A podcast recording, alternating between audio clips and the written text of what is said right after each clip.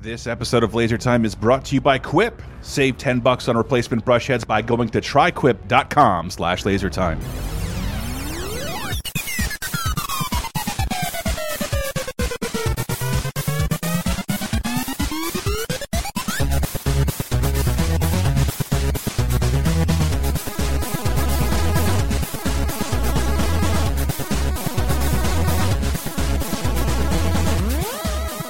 Ladies and gentlemen, welcome to Laser Time, the internet's 17th leading pop culture show where each week we pick a new topic, grab some experts, rattle off some information, maybe some multimedia clips.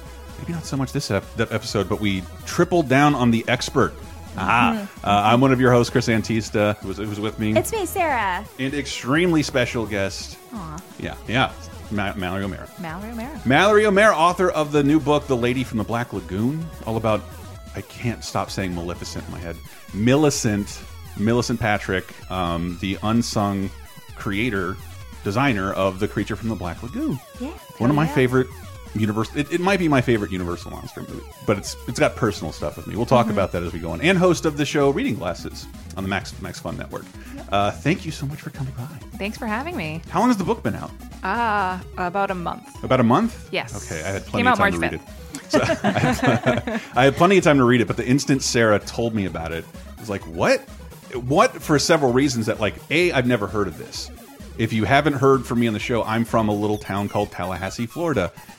We have had very few movies here, Mm-hmm. uh, shot here. Like uh, Something Wild, really good movie. That's like for some reason shot here for Philadelphia. Yes. Uh, not to be confused with Wild Things, which I always think that's I what it wish. is. I wish. It's not. No, something wild is better than wild Yeah, things. yeah. It's so much more sadistic. And recount the movie about the terrible 2000 election, where um, Another kind of horror movie. yeah. but uh, just outside, like 20 minutes outside of town, used to be a prime Hollywood location called Wakulla Springs, Mm-hmm. and that's where they shot Creature from the Black Lagoon. And you have a lovely history with Creature from the Black Lagoon, don't you? Yes. Mallory. We're be we're besties. Yeah, just as- Creech. Yeah, because like my history with it was just as a little kid with a black and white television and no cable.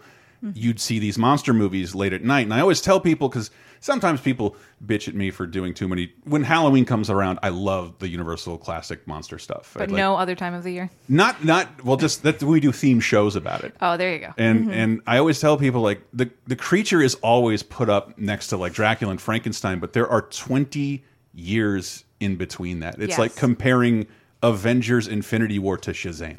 Yes. Like there twenty years of filmmaking occurred in between that. It's in widescreen. Dracula is very slow moving. It's it's uh, but like creature is like dude, it's legit. Yes. It's a super fun movie. And when I moved out of Florida, it, be, it got pushed into more rotation because it reminded me of home. Mm-hmm. And because uh, if you didn't, you know this, but like all the underwater sequences were shot there. yes, they were. Yeah, because Wakulla Springs used to be, you know, okay, Florida works, what is it, on a giant aquifer. Yes. And there's all this Essentially. pure water, and then that's how you get sinkholes because the water Yes. goes through, crumbles the limestone, the earth caves in, and that's essentially how the spring forms. But you get water that's never seen the light of day. So Hollywood had to, that when Universal wanted to make this movie about an underwater monster, they had to find the clearest water possible. And I think they had shot the Tarzan movies here a little while earlier. I think so, yeah. It's so weird to see the Deep South double for the jungle. I, But but uh, it's very different than South Florida. but yeah, sure. so you go down like the town has a kind of a personal connection with creature, but you do too, despite like growing up in like the well the East Coast, right? Yeah, I'm from New England, but I I'm the only person in my family who's a really huge horror nut. Mm-hmm. So I had to give myself a horror education. And when I was a teenager, I decided to go back to the roots and w- watched all the classic Universal monster movies. Mm-hmm. Like you said, Creature is one of them, even though he is a little bit removed from the rest of the dudes Mm-hmm. and lady. I have to count Bride. Uh, and so he was the last one that I watched and when I was 17 and I watched it and fell in love with the movie. Yeah. And after I watched it, I wanted to, you know, do the nerd thing, look up how it was ha- how it was made, how it was shot underwater, who designed that suit. And I found out something that changed my life. I found out that a woman had designed that monster, Millicent Patrick, and that directly led to me becoming a filmmaker today. How did you find that out? Because like like I like I, I have a little bit of creature knowledge just from growing up here. I've read about the film. I've never heard that. Not until I heard of your book. Never. The internet. I, I never heard, but I never heard of Millicent uh, uh, Patrick. Millicent Patrick. Never, I'd never heard that before. So not only are you elaborating on an anecdote, I don't know, like um, you you make a point in your book, and I don't know how to phrase this appropriately, being the dude, but that nobody bothered to look into this this whole fucking time. Nope. Uh, they had time to look into it, and I was trying to think of similar instances, and like it only reminded me of a. There was a documentary about it recently, Batman and Bill. Yep. Bill Finger being the guy Mm-hmm. who, but he wasn't really pursuing credit, and they couldn't get a lawyer involved because there was no money until they found a next of kin, Mm-hmm. and that way a lawyer would get involved and start and get to get. But there's there was no one out there for Millicent at all, Mm-hmm. and uh, I really do, I really do like your book. Thank you. Uh, so far, uh, because it's part it's partly about your journey. Like I, I always imagine, I talked to Sarah about that. Just like I could probably write a book, but like you got to go further than the internet. Yeah. And Yes. it's this, it's like half, not half, but this little story of you running around LA trying to find people related to this person who died in 1998. Yep. Yeah. That was one of my favorite things about the book is the idea of sitting down to write a nonfiction book that is this compelling. Like it, I didn't even know where to begin, and I loved that you included your research process and your mm-hmm. writing process in the book. It made it a journey, like much more than I expected. So I really Thank loved you. that. Well, yeah, like you said, so Millicent designed Creature from the Black Lagoon, and for a really long time, nobody knew that. Yeah. So what happened? The long story very short. When Millicent designed Creature, they sent her out on a press tour to promote the movie as the beauty who designed the beast. But her boss at the Universal Monster Shop, a man named Bud Westmore, was so credit hungry and jealous of all the ret- attention she was going to receive. He said, "No, you can't do that. You have to rebrand the tour as the beauty who." Lives with the beast. So she went mm-hmm. from being Creature's creator to being his roommate, which mm-hmm. is really lame. And so they sent her out on this tour anyway, and he was like, "Okay, cool, this is going to be fine, except you have to lie to everybody and tell them that I designed it and not mm-hmm. you." And she still did it. She still went out on tour, and he was watching her, you know, be on TV, interviewed by newspapers and magazines and radio shows, and he was still so jealous even though she was lying and saying that she was just there for publicity and she didn't design it, that he fired her, and when she came back from her tour, she had no job, never worked behind the scenes ever again. He took the credit for creating the creature, and even though there was you know some photographic evidence there was you know the people other people who worked on the movie all said oh yeah it was millicent who designed this for si- over six decades people have not really known about her because she was overlooked because she was a woman. I had historians that said oh yeah i've seen pictures of her working on the creature but i just think she was somebody's girlfriend. Mm-hmm, mm-hmm. You know so all these pieces were lying around for so long and i was the first one to pick them up and say no no no a lady designed this. Mm-hmm. And she did so so much more than that which is really really cool. And, and uh, you, I, I don't know. I thought I saw a point in your book like no one's going after looking at the women behind some of this old Hollywood shit, Mm-hmm. and I. I don't know why, but I think you're absolutely right because I've You been. don't know why? Well, I've just. Well, no, no. I just. I don't know why that I. I don't. Because even I don't think about that as someone who does read biographies on like Disney, for instance. Like I remember Mm-hmm. learning that there were that many female animators in the process, like w in my twenties. Yep. Like it's not mentioned in, in granted, uh, creature they- where they still all the credits were up front, so there's like Yes. there's maybe twenty people credited. Yeah, that was the other problem. Is back then in the 1950s, there wasn't like a 10 minute end crawl Yeah. like we have now. Is that only the production heads got credit for stuff, so you can get away with it. There was no Twitter, there was no IMDb Yeah. to look things up. So it wasn't even just Millicent who was getting missed out on. It was a lot of other great artists and people who worked on these films that were just no one knew about them. Yeah, but but uh, Millicent or Patrick is just is is kind of pivotal in all these little cornerstones of things that I absolutely love. I know she's your girl, and you didn't even know. I. I had no fucking clue. It like it both. I, I'm very happy you wrote the book, but it also here's a little rage. Here's a tiny bit of rage. uh, but just because I hate that shit, I like I hate the idea. Like, uh, well, it just Oh, that she's well, you do you been ever? forgotten for so long. I- That's I've where been the rage comes from. podcast- Imagine how we feel. Well, I, I, I just that um. Welcome been- to Rage. I've been doing a podcast for a long time, and sometimes you just get that feeling: is there anything left to uncover? And this, and just reading the book, like, well, maybe there's a fucking lot left to uncover. Yes. Yeah. The, the idea that this this woman is like her Wikipedia page has slowly formed since you've written the book, and it's still wrong. and it's still That's just the nature of Wikipedia at this point, I think. And people keep asking me why I, I'm not correcting it. I'm like, no, dude, you have to buy Yeah. my book. yeah, just you you did better than I Wikipedia. know. I wrote the book on it. Just buy that. Yeah, Yeah. the, Wikipedia is still full of it. Like, Yeah. I actually haven't looked at it since the book came out, Mm-hmm. but I'm assuming it's still full of garbage. Uh, Which yeah, is it- fine. it- it's, it's just too short. It doesn't mention any of the stuff that like really went down or why Yeah. anything happened. All the really fascinating stuff that's in the book, which I would like to talk to you a little bit about more when we get back from this short break.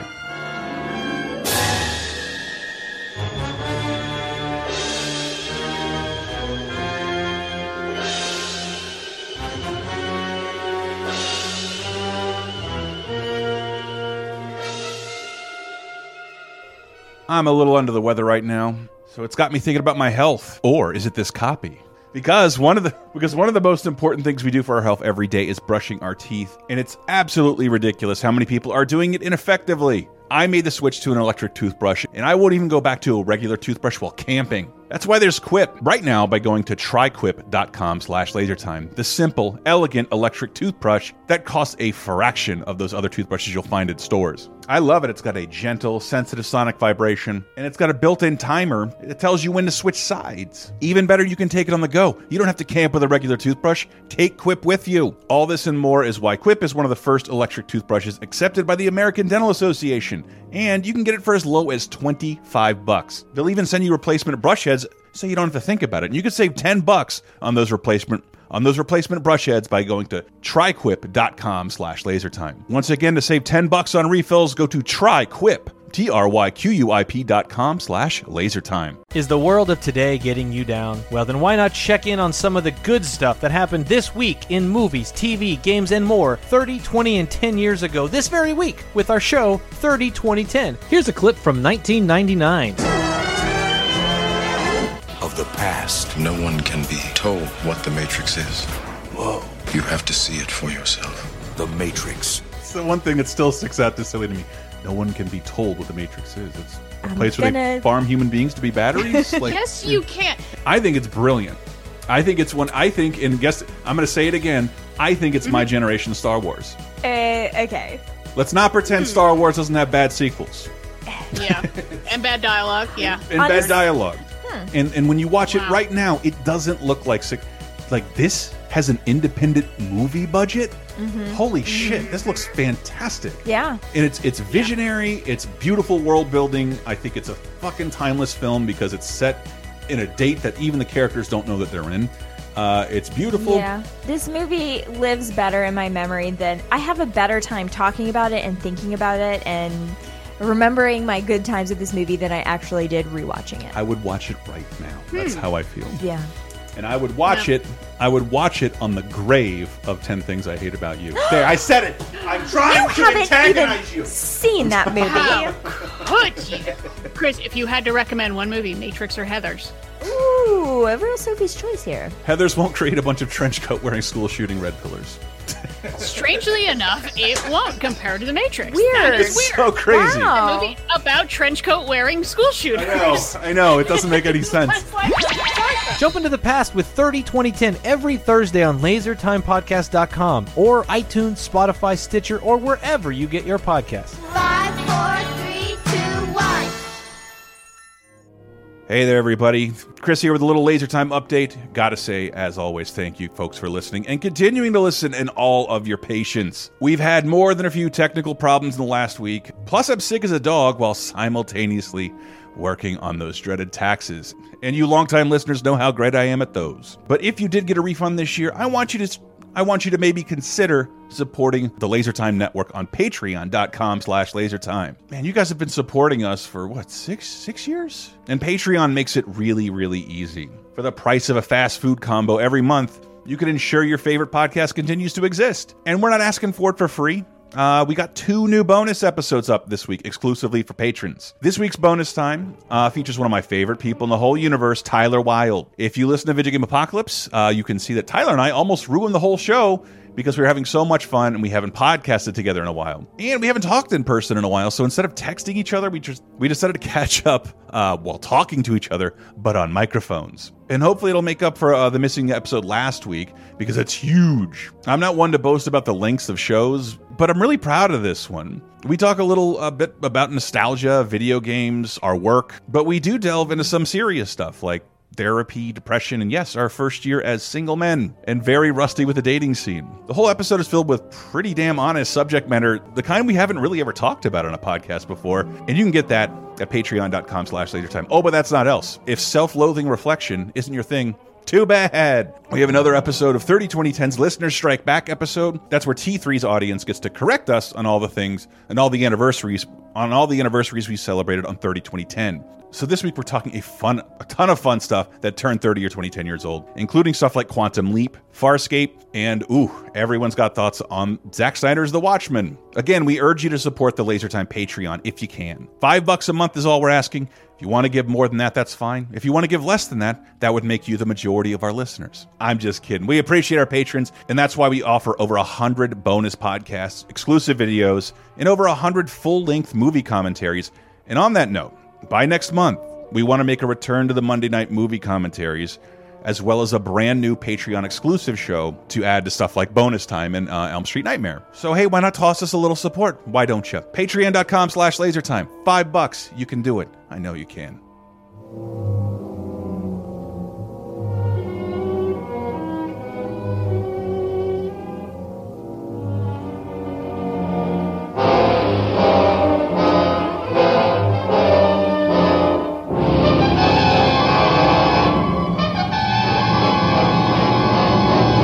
Coming in with that wonderful, timeless creature from the Black Lagoon music, which is so jarring. And for me, I didn't realize it was in.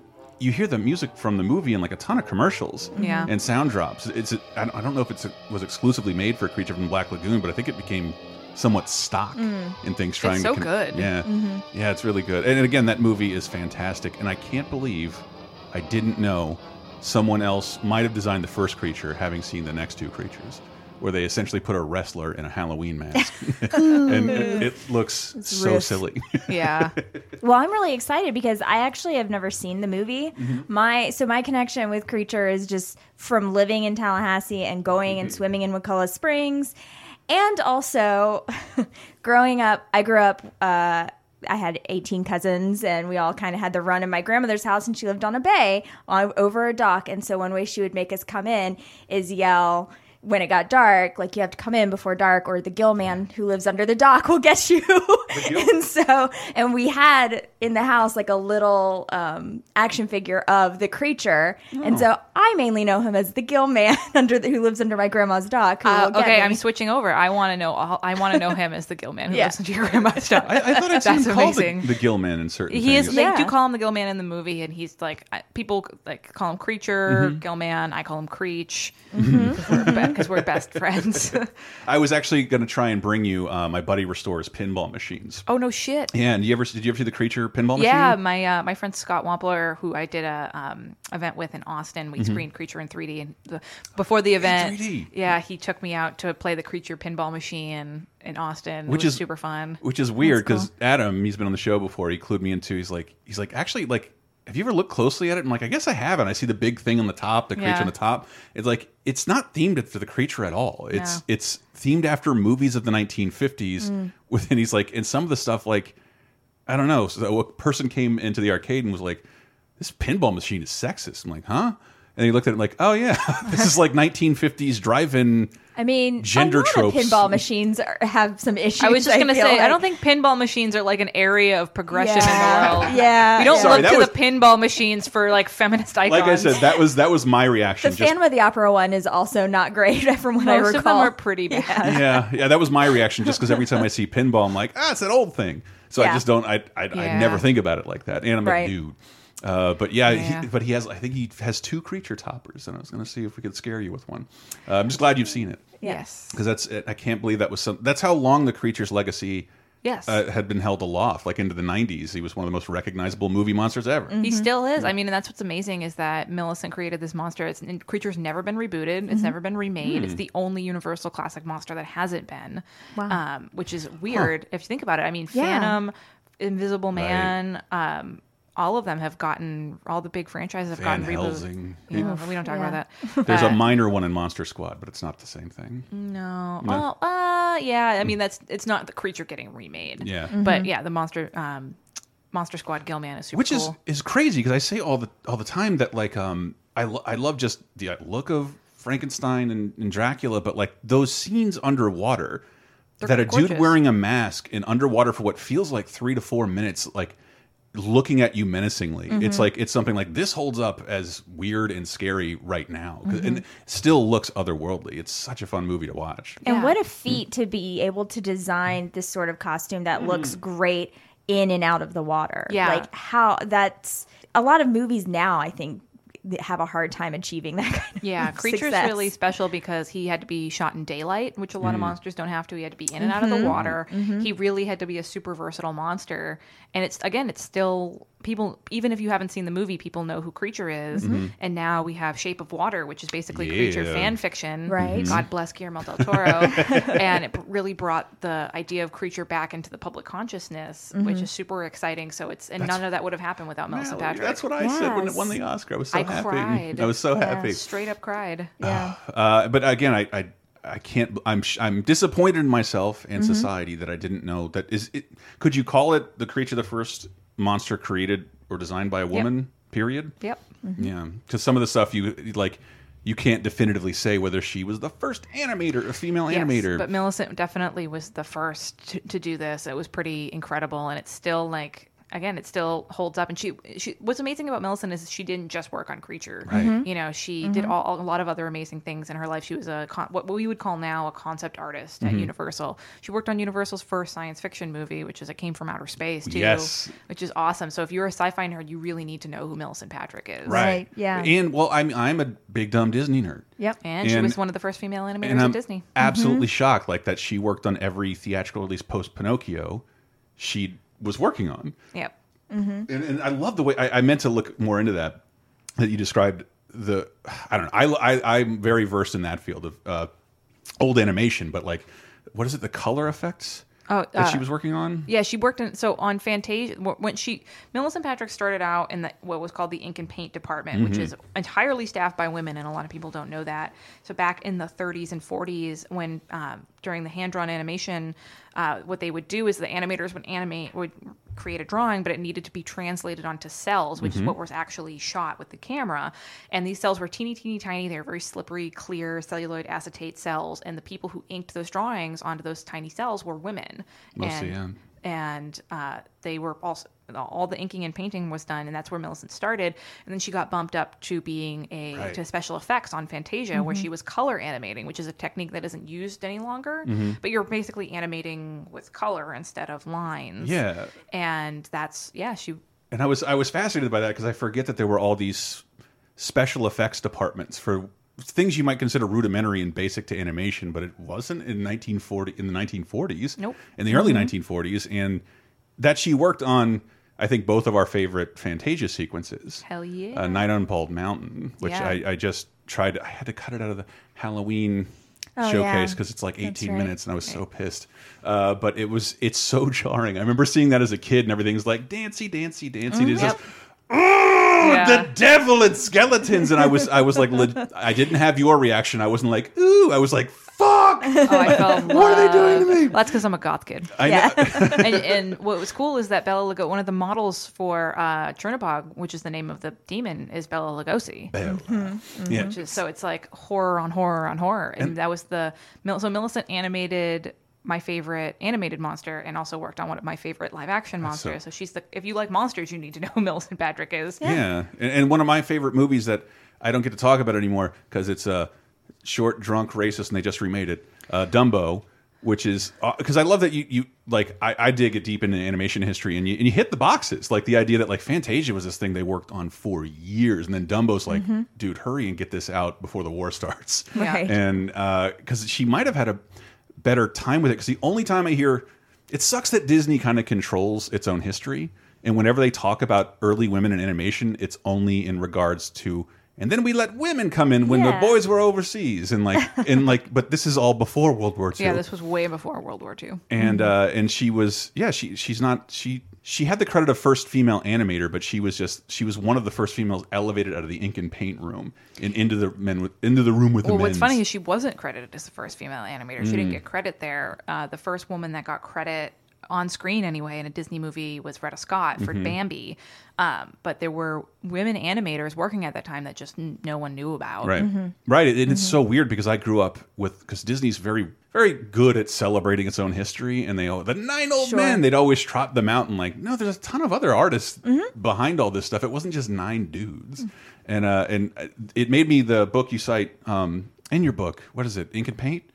That's like that's Mindy the one. Johnson's Ink and Pain is an incredible resource. Yeah, like because. I, I, it's so weird to me that we're just starting to talk about this. Mm-hmm. you're such a guy. I, what? What am I supposed to do? Re I, write your book so, for you? It's so weird that we're just starting to talk about this. Welcome to sexism. Yeah. yeah, I know, I know. Yeah, but Welcome to the club. but considering how much like love and adulation has been spread here, there's all these stories that have never been told. Mm-hmm. Yes. That's what I think is absurd. Yeah, it's crazy. Well, and the idea that there's not enough room to tell these stories. Mm. Like I feel hopefully we're should have happened a long time ago, but hopefully we're getting to the point where there is room for everyone in the history. There's Yep. like the I, the narrative and the history of things like mm-hmm. Disney and you know the the Universal monsters and film in general is not this pie where it can only be divided up. Nope.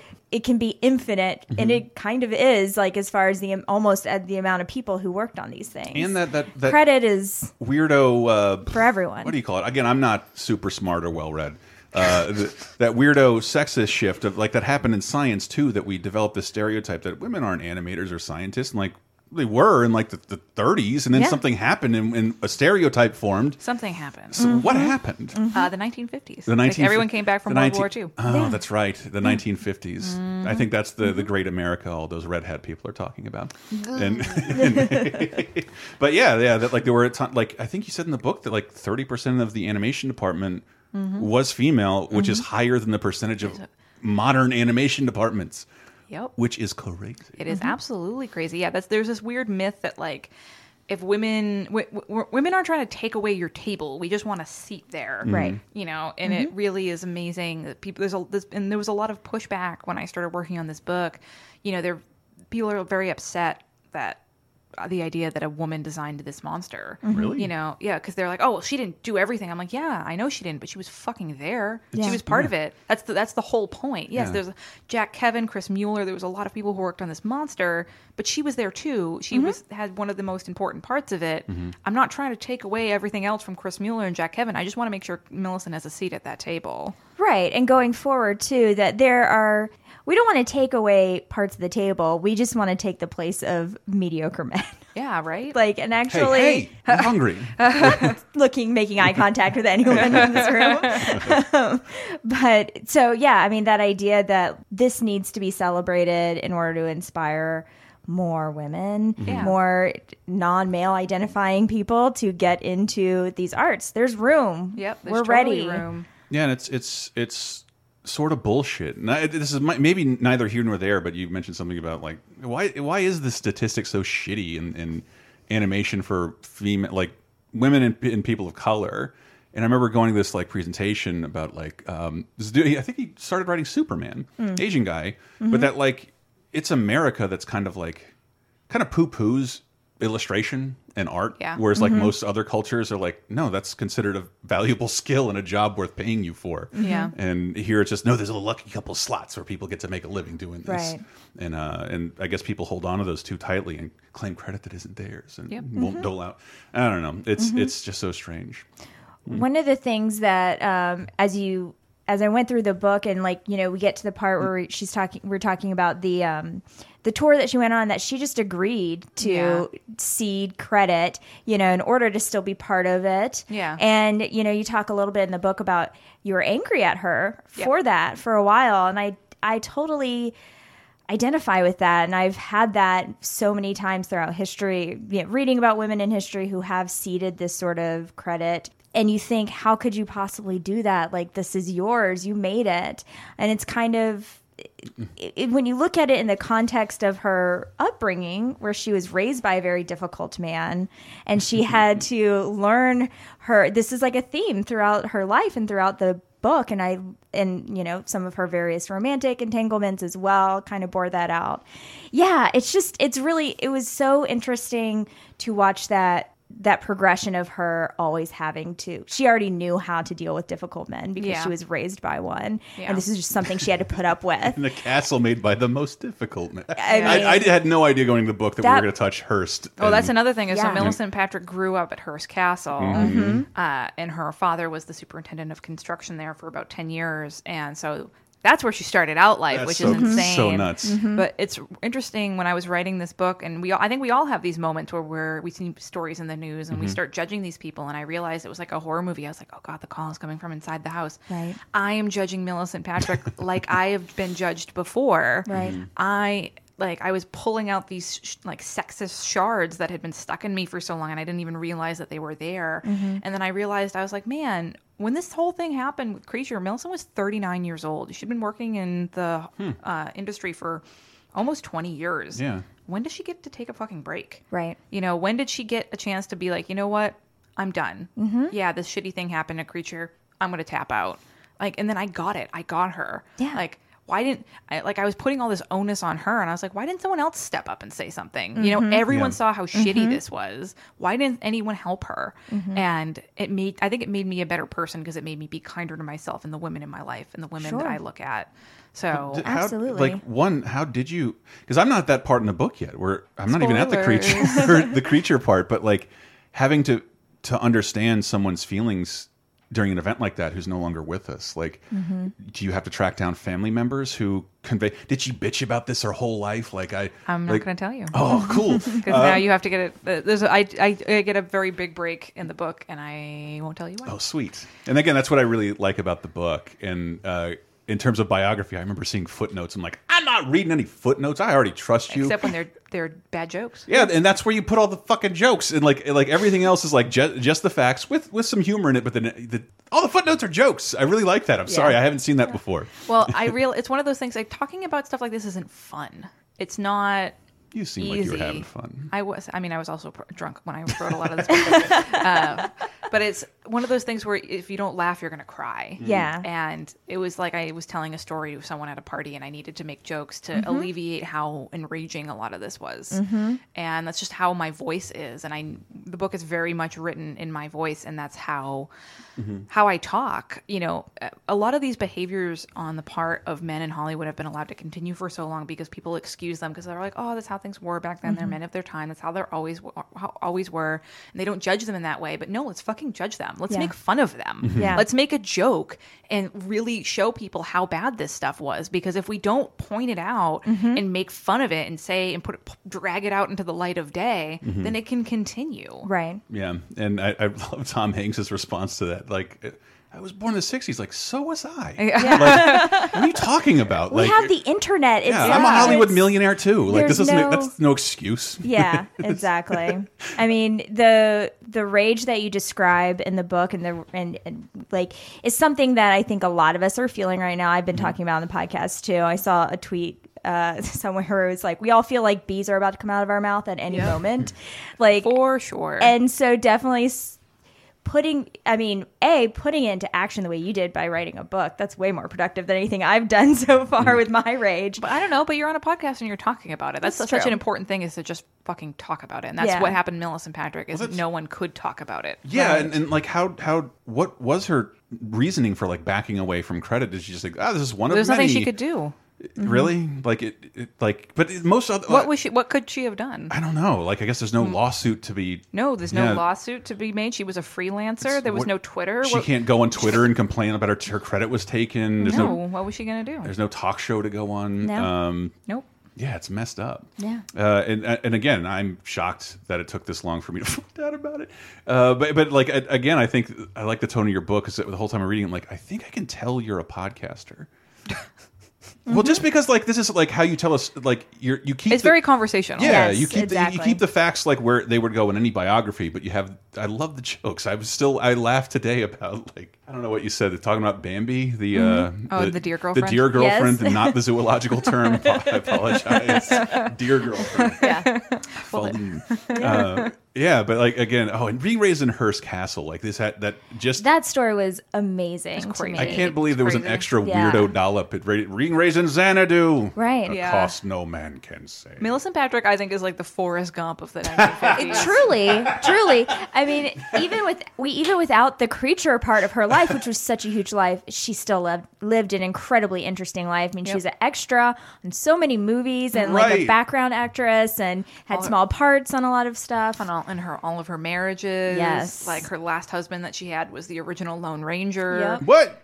Sorry, I'm getting there. Spoiler. sorry, sorry, sorry. But yeah, she's like the Forrest Gump of the 1950s. Yeah, it it's was really nuts. When I started writing this book, I mean, she would have been fascinating enough Mm-hmm. if she had just designed Creech. But the fact that she did all of these other things, grew up in Hearst Castle, all this all crazy marriages, crazy uh, like uh, or all of her job stuff, Mm-hmm. her like any like the people she hung out with with lots of celebrities, being a model, like she just had this insane life. she went from being an animator to a model. Yeah. That's so, that, Th- and that's like a whole nother interesting layer to this is the the way her looks played into her career so much and i Mm-hmm. was just how did you feel about approaching that part of it i mean she was a beautiful woman and that absolutely played into the way her career played out I In good ways and in bad ways. yeah exactly and i feel like if she hadn't been so beautiful i don't know like it, it would have been a very different story Absolutely. I really wanted to talk about how there's so much gray area when it comes to that mm-hmm. hmm. because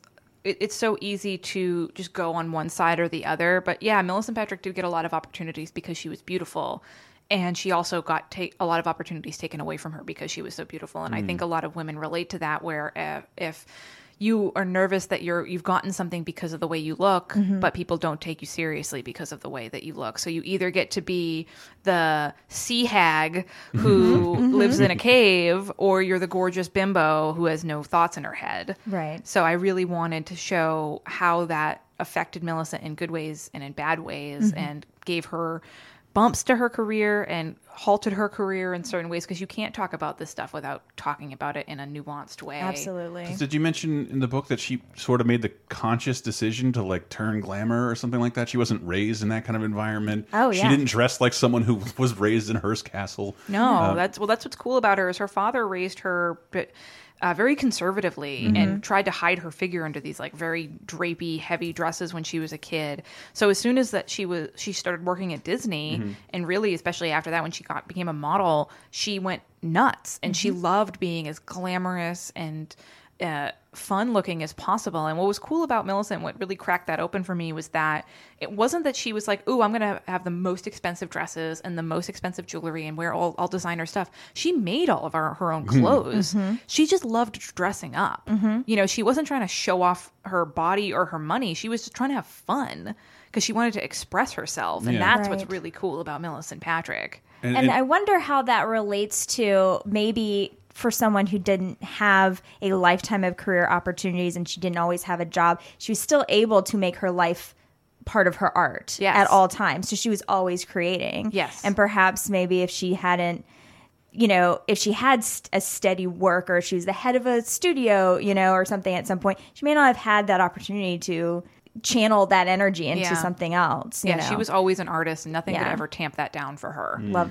which love is that. Mm-hmm. so so cool. She, I, I just love the idea that she really embraced her femininity in this very masculine space of this Universal Monster Shop. I think a lot of horror fans and genre fans that are women grow up thinking, "All right, well, I have to blend in with the dudes, so no Mm-hmm. one knows that I'm a guy." And I certainly did that.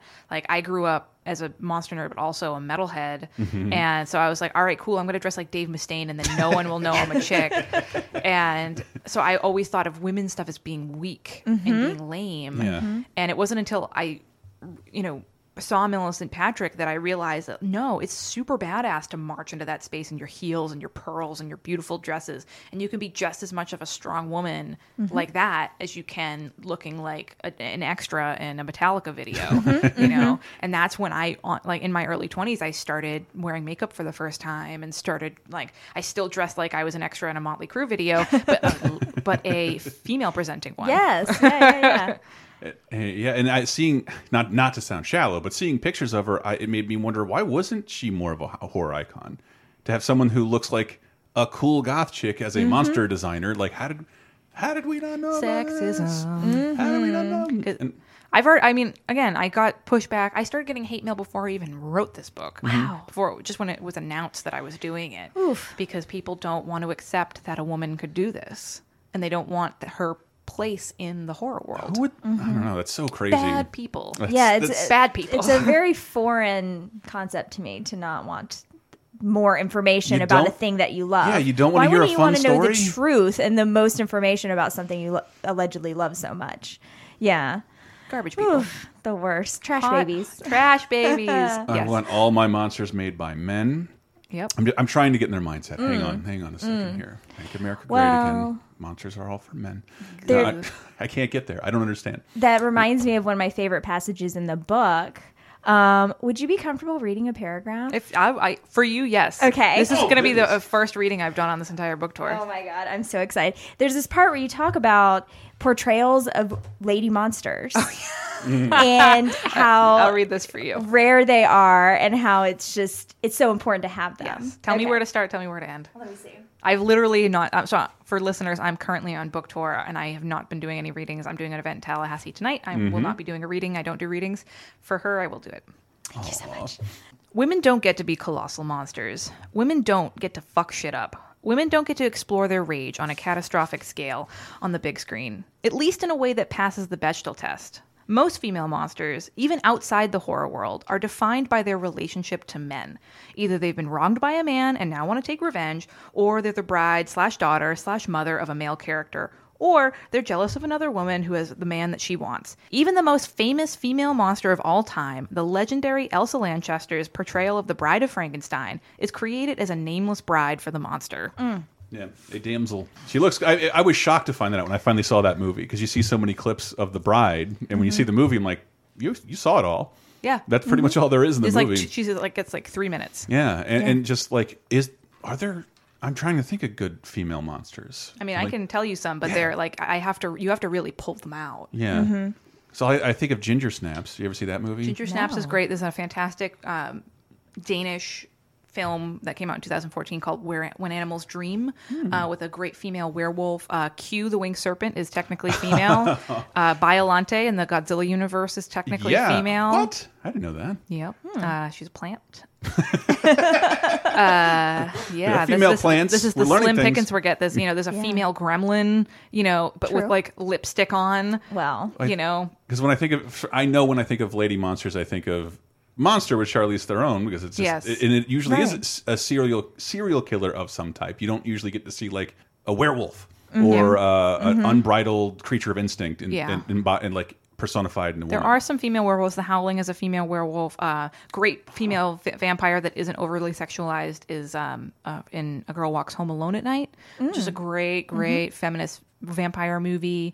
So there are some out there, but you have to really dredge for them. mm, the little girl from Let the Right One In. Yep. Yeah. Oh, yeah. That's great. Yep. and I, I guess that that's part of like does that does that lead to some of the resentment you found for Millicent? The idea that like um, if if the credit if she had been more forward about maintaining her credit, like little horror loving monster girls like you would have somebody to look up to or someone to shine a light on a path that you didn't know was possible. Well, that was the problem with what happened to Millicent is that I feel like we've been robbed of a role model for Yeah. 65 years. And it, it took me a long time to forgive Millicent and realize that it's not her fucking fault. Right. You know, I mean, there's got to be a part of her that like she's kind of rising in these male-dominated industries further than anyone else. Like maybe this is as high as I go. It's the Mm-hmm. 50s. Yeah. Uh, and For sure. Yeah, so I, I just yeah, I was waiting to ask you that question. I didn't know how much rage rage derived from it because that was the only thing that I, I grew up loving monsters and everything, and I didn't I never felt ashamed of it. It wasn't. I felt more ashamed for playing games and reading mm. comics than I did for liking all Nerd. monster shit. Yeah, for I, I felt more like more of a nerd for that. But I can I can see how like no one in society other than the Muppet Babies portrayed liking monsters as a cool thing for girls to do. Mm-hmm. For sure. Yeah. But yeah, as a woman, like it's not a very, it historically isn't a welcoming place for chicks.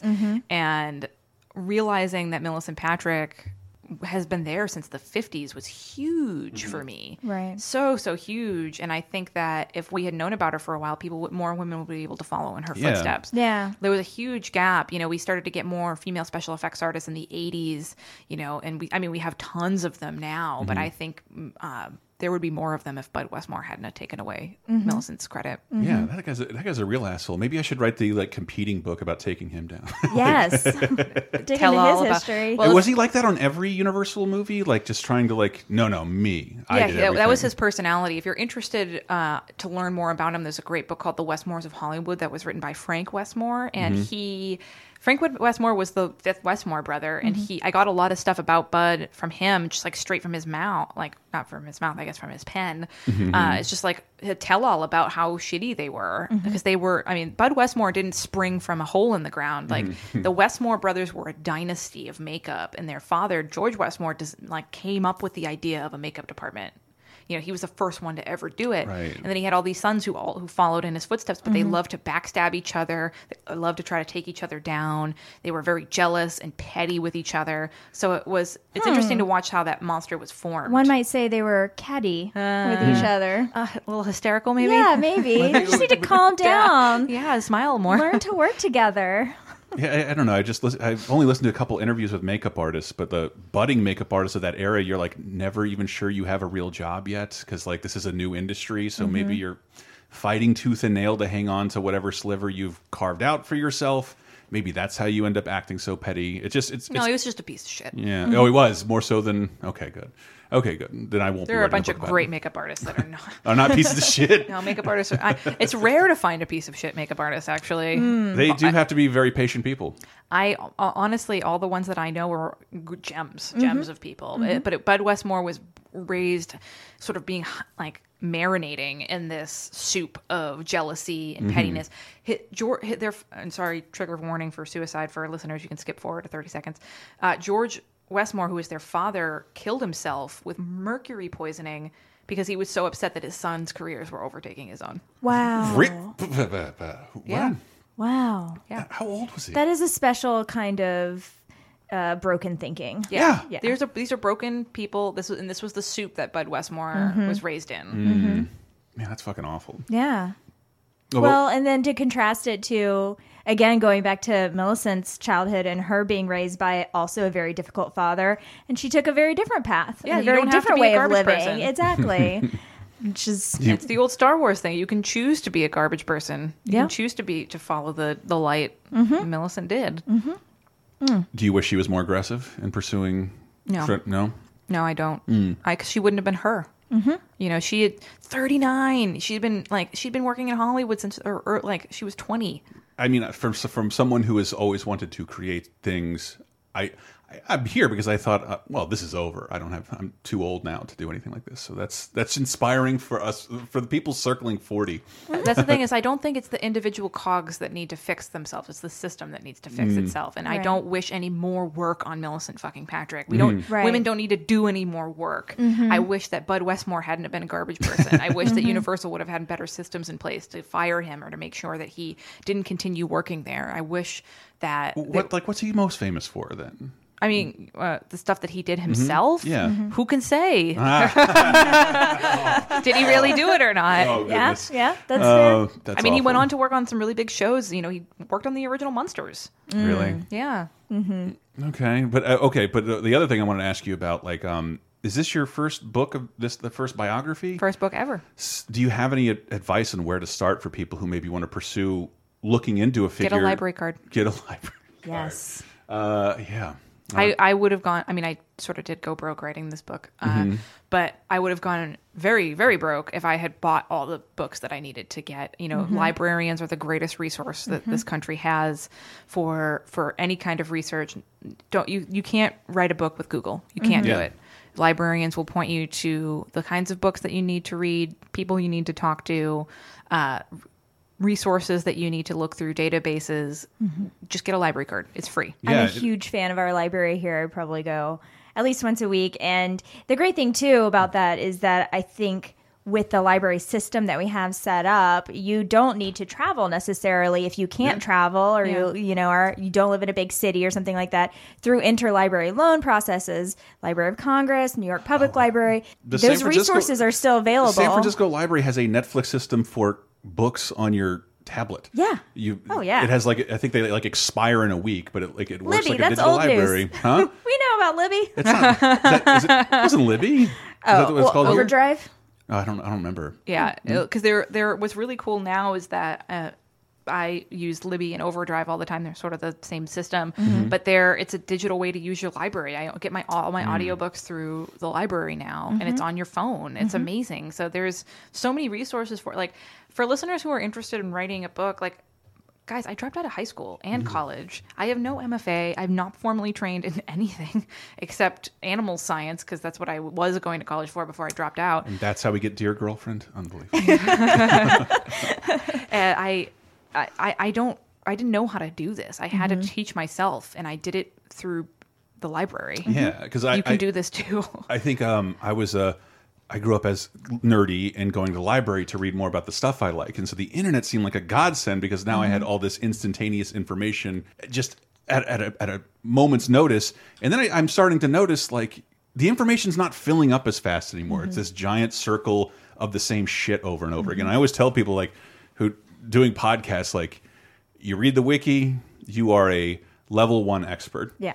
try listening to a movie commentary. You'll bump yourself up to a level two expert. Mm-hmm. Read a book you become a level three expert. Mm-hmm. Mm-hmm. Uh, the book is where all the real information is and i think we sort of lost that when we write articles about things or when you read articles about things on the internet we've taken the internet for granted and we don't do a lot of serious research because uh, the just remembering the passage of like how do you how do you look into a human being who died before facebook mm-hmm. like it's not going to be easy nope. and it's someone who had a, you know, wasn't even a real last name, Patrick. Nope. That's mm. spoiler alert. Millicent Oh, Patrick isn't her. No, no, I'm joking. Mil, Mil, Mil, the problem for me was that Millicent Patrick went under the seven different names over the course of her life. Wow. so I couldn't look her up on the internet because I didn't have those other names. It was like reaching different levels that I had to unlock. And that's part of the reason why she's been obscured for so long because no one, eh, all the pieces of her life were sort of sewed together under all these different identities that she mm-hmm. had. And you couldn't, that Millicent Patrick was really the only one that there was any smidge of information about. Mm-hmm. She animated at Disney under the name Mildred Rossi, mm-hmm. which is her birth name, but she changed it multiple, multiple times. And even after,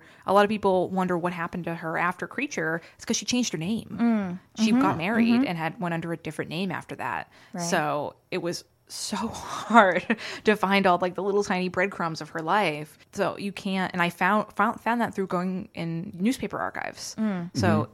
but again, free. Yeah. Free. Free. You can do this too. If you're interested in doing a biography or a nonfiction book, you can absolutely do it. I've, I've literally only done it once in terms of research, like go that route, and it's it mm-hmm. was much more difficult than I thought. I had one small goal. I kept reading in like the early days of video game journalism, like Mario is more recognized around the world than Mickey Mouse, they say, and like. Mm-hmm. That's impossible. That's literally impossible, especially in like the, the late '90s. Who, where did this come from? And that ended up bringing me to a library to like just research this dumb wiki quote that like mm-hmm. every article mentions, like it, it into a bizarre like Hunter Nature magazine. Like this is this is where it goes back to. So like the, the, finding the source of that quote was incredibly difficult. Involved me having to physically be in a library. Yeah. and uh, that's what that's part of the cool thing about the book is a lot of it is about you having to physically go places and meet. Hopefully, be fortunate enough to meet somebody who knows somebody. Yeah. who knows Millicent. Yeah. Well, I really wanted to show uh, the the process of writing this book changed a lot, but I, I wasn't originally going to put my process in there. But I really wanted to show the devastating effects of what Bud Westmore did to not just her, but to her legacy. Mm-hmm. And what better way to show how devastated her hmm. her work and her li- life's work and her legacy were, were by taking readers along that route and showing you, all right, this is what it took to uncover it. Right. This is this is this this is the effects of what he did 60 years down the line, Right. 40 years down the line, 20 years down the line. How deeply buried he indirectly made this. yes. Mm-hmm. Just And as- directly. and Yeah. directly. yeah. yeah, and so that's what you know. That's what sort of sprang out of it, and I just wanted to show people what that what happens. Yeah. you know, it might just be a moment of anger for you, but it could look look at the butterfly effect of Mm-hmm. you know how things could have been different if Millicent had been recognized. Mm. Absolutely. Yeah, I, I I I cannot wait to read more of the book. Sarah's already read the book. Well, Um, yeah, I mean, and I was saying before, I pre-ordered the book and actually you. went to LA a couple weeks ago and read it in 4 hours Mm-hmm. on the flight back because it was just I just couldn't Turner. stop. Yeah, and you know, one of the things I loved is that it is a co- very conversational book, and so it makes it for. I don't read a lot of nonfiction. I'm more of a fiction reader, and so come whenever I do come to a nonfiction book, it's always a little bit of like, "Ooh, how is this going to go?" But I mean, I really and truly think the best way to be a great writer is to be a great reader. Mm-hmm. And, you know, I first came to know about you through the Reading Glasses podcast, Thank which I love mm-hmm. so much. And it's the first book podcast I ever came across. And it really ignited in me, reignited my love of reading. I grew up as like we talk a lot about like mm-hmm. our childhoods and nostalgia is a big part of the podcast but when it comes to talking about a lot of childhood movies or toys i don't remember that i just remember reading Hell yeah. all of my childhood memories are basically me reading Well, the, the internet has had no more devastating effect on my life than on my reading habits. Yeah. It's like I would say I don't read, but I probably read 400,000 words a day. Just Yeah. none of that I feel, none, nothing that I feel good about or that I've uncovered any new information Mm-hmm. or engaged in a good story anymore. Because like I, I, I remember I, was, I had the radio and a library card until I was like, I got a driver's license. Like that's Wow. all I had. So Yeah. I didn't have a TV in my room or anything. So I'd read voraciously up until I was like involved in the internet for the most part. Yeah. So like uh, what I what I did find, if you have any advice on that, because like I find Oh, it I do hard to concentrate on books, just like like a physical book. So what what helped me Well- was uh, records oh because it's something that like it's not the same as having 16 tabs open Right. and having access to the internet on the thing you're reading but it's something you can flip every 30 uh, or 40 minutes so i read your book uh, to the score of the twilight zone and it worked hell so goddamn well very on brand yeah it was Very very, on it, was, brand. it was great Well, that was one of the things I wanted to bring up is that uh, one of when I w- was ready to get back into reading um, a- after kind of a little bit of a hiatus, one of the things that really helped was your Tumblr post that you Oh. had written about how you read so much. Yeah, you just read. Yeah, and it. it. was so helpful though because Get it just made it reading? so clear. No, yeah, not even. I just No. like it's just one of those things where you just do it. You Yeah. know, it's hard to make it, anything that you want to do in life. You just make time for it. Yeah. Mhm. and you just have to. But reading is one of those things that's so easily bumped off, and by the end of the day, you're like, oh well, I was going to read today, but it's ten o'clock at night and I'm tired. But there's so many other spots in your day. You know, when you're looking at Twitter, when Yeah. you're pooping, when you're whatever. like, even though I don't condone Poop? poop, reading. what really this is where you take a especially not if you're a library user. For sure. oh that Buy totally your- explains the plastic jackets yes, yes. Yeah. Uh, but there's so many spots in your day where you can get reading done. Uh, you know, waiting in line at the at, at the post office, you can read ten pages of an ebook on your phone. this is a bad time to mention this show's brought to you by stamps.com Is it really? No. oh, that'd be really funny. Uh, yeah, there's just so many places in your reading, and uh, it's interesting you say that about reading glasses because the spirit of reading glasses with the same spirit of this book is that I wrote Lady from the Black Lagoon wanting it to be really accessible to everyone, even if mm-hmm. you don't like nonfiction. I did not want this to be a dry book. Even I did not want this. I didn't want this to be a book that you can't read if you don't love monster movies or horror or if you've ever seen Creature. Yeah. And we started up reading glasses because we wanted to talk about reading with people no matter how many books you read, no matter if you're a comic reader, an ebook reader, an audiobook listener, a mm-hmm. print book lover, uh, if you love romance novels or westerns or horror or literary fiction or poetry. We wanted something that was good for everybody. Mm-hmm. And that's really what kicked reading glasses into gear for us was just like talking about reading itself mm-hmm. And it we hear from a lot of people that are like oh it made me like reading more because i wasn't didn't feel judged. You know it's so easy to open a book and be like oh i haven't read a book in so long. I feel really guilty about it. Mm-hmm. But that's fine. Mm-hmm. You're a reader if you read a book a year mm-hmm. You you don't have to be a super reader to like be considered bookish it's okay Yeah, it is. Yeah, true. It- when absolutely. I when I do crack a book and I feel like I'm reading too slow, I start to judge myself. I'm like, "Oh, Don't. listen, I'm just an idiot. no Just a- who gives a shit it's fine it's, it's just one of the, it's just one of those things. And again, I think it's being in a connected world. Like everything else, I can watch a movie upstairs right now and still have my phone out. Whereas Mm-hmm. like carving out time to just focus on a book just seems to become harder and harder the more connected we get. what that was like when you talked about the record Mm-hmm. listening to a record that was like one of the things that helped me when i first started really getting back into reading again because i think i'm on like my like eighth book finish of the year so far, which is Hey. like really awesome. I mean, I'm I'm just naturally a pretty fast reader, but I'm, one of the I'm things eight issues into Immortal Hulk. Is that the same thing? Yes, Okay. it is. um, but one of the things that helped me is set a timer on my phone for like 30 minutes and be like, Yeah. you just have to read for 30 minutes. and it doesn't matter how that's long what you record get. does. Yeah, exactly. The record does the same thing for you. And th- yeah, that's you know, and you can easily carve that 30 minutes Mm-hmm. out of all the other shit you do during the day, especially even just social media. Mm-hmm. You know, if you have an iPhone, sometimes now that you get that horrible thing at the end of the week where it's like your iPhone uses is up 17% this week. You've spent 4 hours per day on on your Oh, phone. Scary. And you can easily carve 30 minutes out of that Mm-hmm. for reading. For Yeah. even if mm-hmm. and also be try an audiobook. You know, you can I love to clean the house to audiobooks. I walk to audiobooks. Well, it, it's weird. Like, were you reading those articles about like millennial exhaustion from a few months ago, mm-hmm. or just like the mm-hmm. idea that like if I'm not doing multiple things at the same time, I'm not being productive. And I think that that's been hanging over me ever since I got into like this whole content creator business. Like, I'm not doing enough. So Yes. if I'm playing a video game and listening to a podcast, that feels like a more economical use of time. And I and I, I, need, I think I need to get rid of that, like carving out Yeah. time to like actually enjoy something Yeah. uh, on its own. Because he, I mean, doing it just like I'm playing a video game that was scored by an, like a hundred piece orchestra while I listen to improvised comedians. Like that's kind of shitty thing to do to people who bothered to orchestrate the soundtrack. Uh, spend some time with this one product focused on that thing. And yeah, being an ADD kid, that's not easy to do, especially with all the internet temptations out there. But uh, Put your yeah. phone somewhere else. Yeah, that's what I. Well, that's what I do now. But I, yeah, I leave the phone out of the podcast room just so I'm not tempted to look at it during a show. It's mm-hmm. I, I what I need to do and I work on doing is looking at my phone as a tool instead of another limb. Mm-hmm. Yeah. You know, as something that to pick up instead of something that's I'm constantly on, and it's hard. You know, mm-hmm. I am a filmmaker, I'm a podcaster, I'm a writer. A lot of my work is on emails, social media.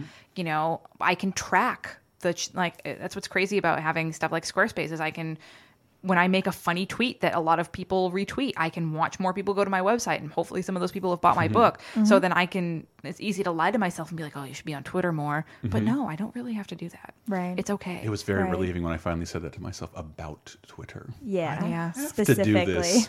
Oh, I'm miserable. Yeah. if it wasn't for our great laser time community, I think I would probably be done with Facebook. 'cause Probably, It's yeah. really, Hard same. really at the end of my rope with that one. Yeah, Yep. it gets weirder all the time. Yeah. There's still and there's still I don't know. There's still sanctity in books and, and just in general. Like, yeah, take a consider it like a not a deep dive, but a medium dive into something. and Like really, really focus on something. And it, it feels good. It Mm-hmm. feels like a meditation because I remember there's a New Yorker article that came out a couple years ago about for uh, soldiers coming back from World War One who were suffering from what they called shell shock at that time. Mm-hmm. One of the med- like one of the prescriptions they gave him was reading fiction because it helps with. Hmm. Clearing your mind and putting you in a different place. Yeah. So for people who suffer from a lot of anxiety, like I do, and our have struggled with depression, Steve, that's who what run, runs the Stack Up, me. it's a charity. It's a it's a game and media based charity for soldiers. Mm-hmm. Just because, like, to be able to get your mind off the horror of your work, and uh, it, yeah, it's interesting. Mm-hmm. But uh, yeah, the book is swell, dude. Thank you. Um, it's it's. Thank you so much. it's really really neat. Mil- uh, the lady from the Black Lagoon, and you can hear you on uh, reading glasses every week. Every week, Every Mayberry damn Grant. week. Mm-hmm. All right, you ready to read some more? What, Do wait, some more. What, what am I doing? You're going to your reading. Oh, I'm not, not here. No, Okay. don't worry. I'm not. I don't. I don't do readings. I want you to read. I want you to read this letter from my aunt. I that I will do. I cannot read her handwriting. It's not my own writing. I'll read it. Uh, but yeah, it's it's a fantastic read, and I I, I really loved Forrest Gump of the 1950s Mills, Milicent Patrick. yeah, it, it hurts me to have seen this woman go unsung, having her hand in so many things that I genuinely love and, and so many people revere, and it's a really cool thing you did. Uh, Thank you. telling your story and bringing it to light. And again, in the book, you sort of have like it's not. I wouldn't call it two stories, but I love your journey along along with uh, finding out stuff about that because I've Thank always you. been as someone who keeps upping his creative ante and like, could I do this? And You like, could totally do it. Yeah, there's a little the process there. You demystify it. Like, yeah, you get. Mm-hmm. Yeah, you I don't. I don't like the smoke and mirrors. The Mm-hmm. you know, everyone. You have to have an MFA to be a writer. Or you have to do all this fancy stuff and be live in New York and do all. No, you don't have to fucking do that. Right. Yeah, well, really cool. Do you have any other projects in the hopper that you're working on? I'm working on three books right now. Oh, Three. oh, Yeah. I can't even That's finish so one. exciting. Yeah, it's just- I'm stupid. I'm, a, I'm a masochist. Uh, my movie is out in theaters right now. If you want to check that out, you can listen to Reading Glasses every What week. movie? Uh, I am a producer for a film company called Dark Dunes Productions. You never mentioned your movie. I have a movie in theaters and it's coming out on VOD this month. It's called Yamasong, and it is like Dark Crystal meets Princess Mononoke. It's a live action puppet feature What? with with Nathan Fillion, Whoopi Goldberg, George Takei, and uh, Listen to Oh, how man. casually you mention this. It's like again, now you're the Forrest Gump of a movie I didn't know about. It has all my favorite things. You have Captain Malcolm Reynolds and a Dark Crystal spirit. Jill success. God damn, that sounds really cool. Thank What's you. it called again? Yamasong. Yama Song. And it's in theaters now. Yeah, it's in select theaters across the country for um, March and April, and then it's out on VOD at the end of April. Oh, that is so cool. Yeah, the dark crystal comes up a lot in this room, Oh, so you really kind of said the magic words just now. Uh, well, what's cool, uh, so Toby Froud, who's the baby from Labyrinth, was our executive producer, and then Jim Henson's daughter, Heather, is our other executive producer. wow. I was gonna. Say, that was the last biography I read was the Henson biography, and uh, yours is much funnier. Oh, thank you. thank you. Mallory O'Meara, thank you so much for uh, joining us on Laser Time. Yeah, check out. Check out uh, Lady from the Black Lagoon wherever you get books, and uh, the Reading Glasses podcast, and Yamasong coming soon to VOD. Take us out, Black Lagoon theme.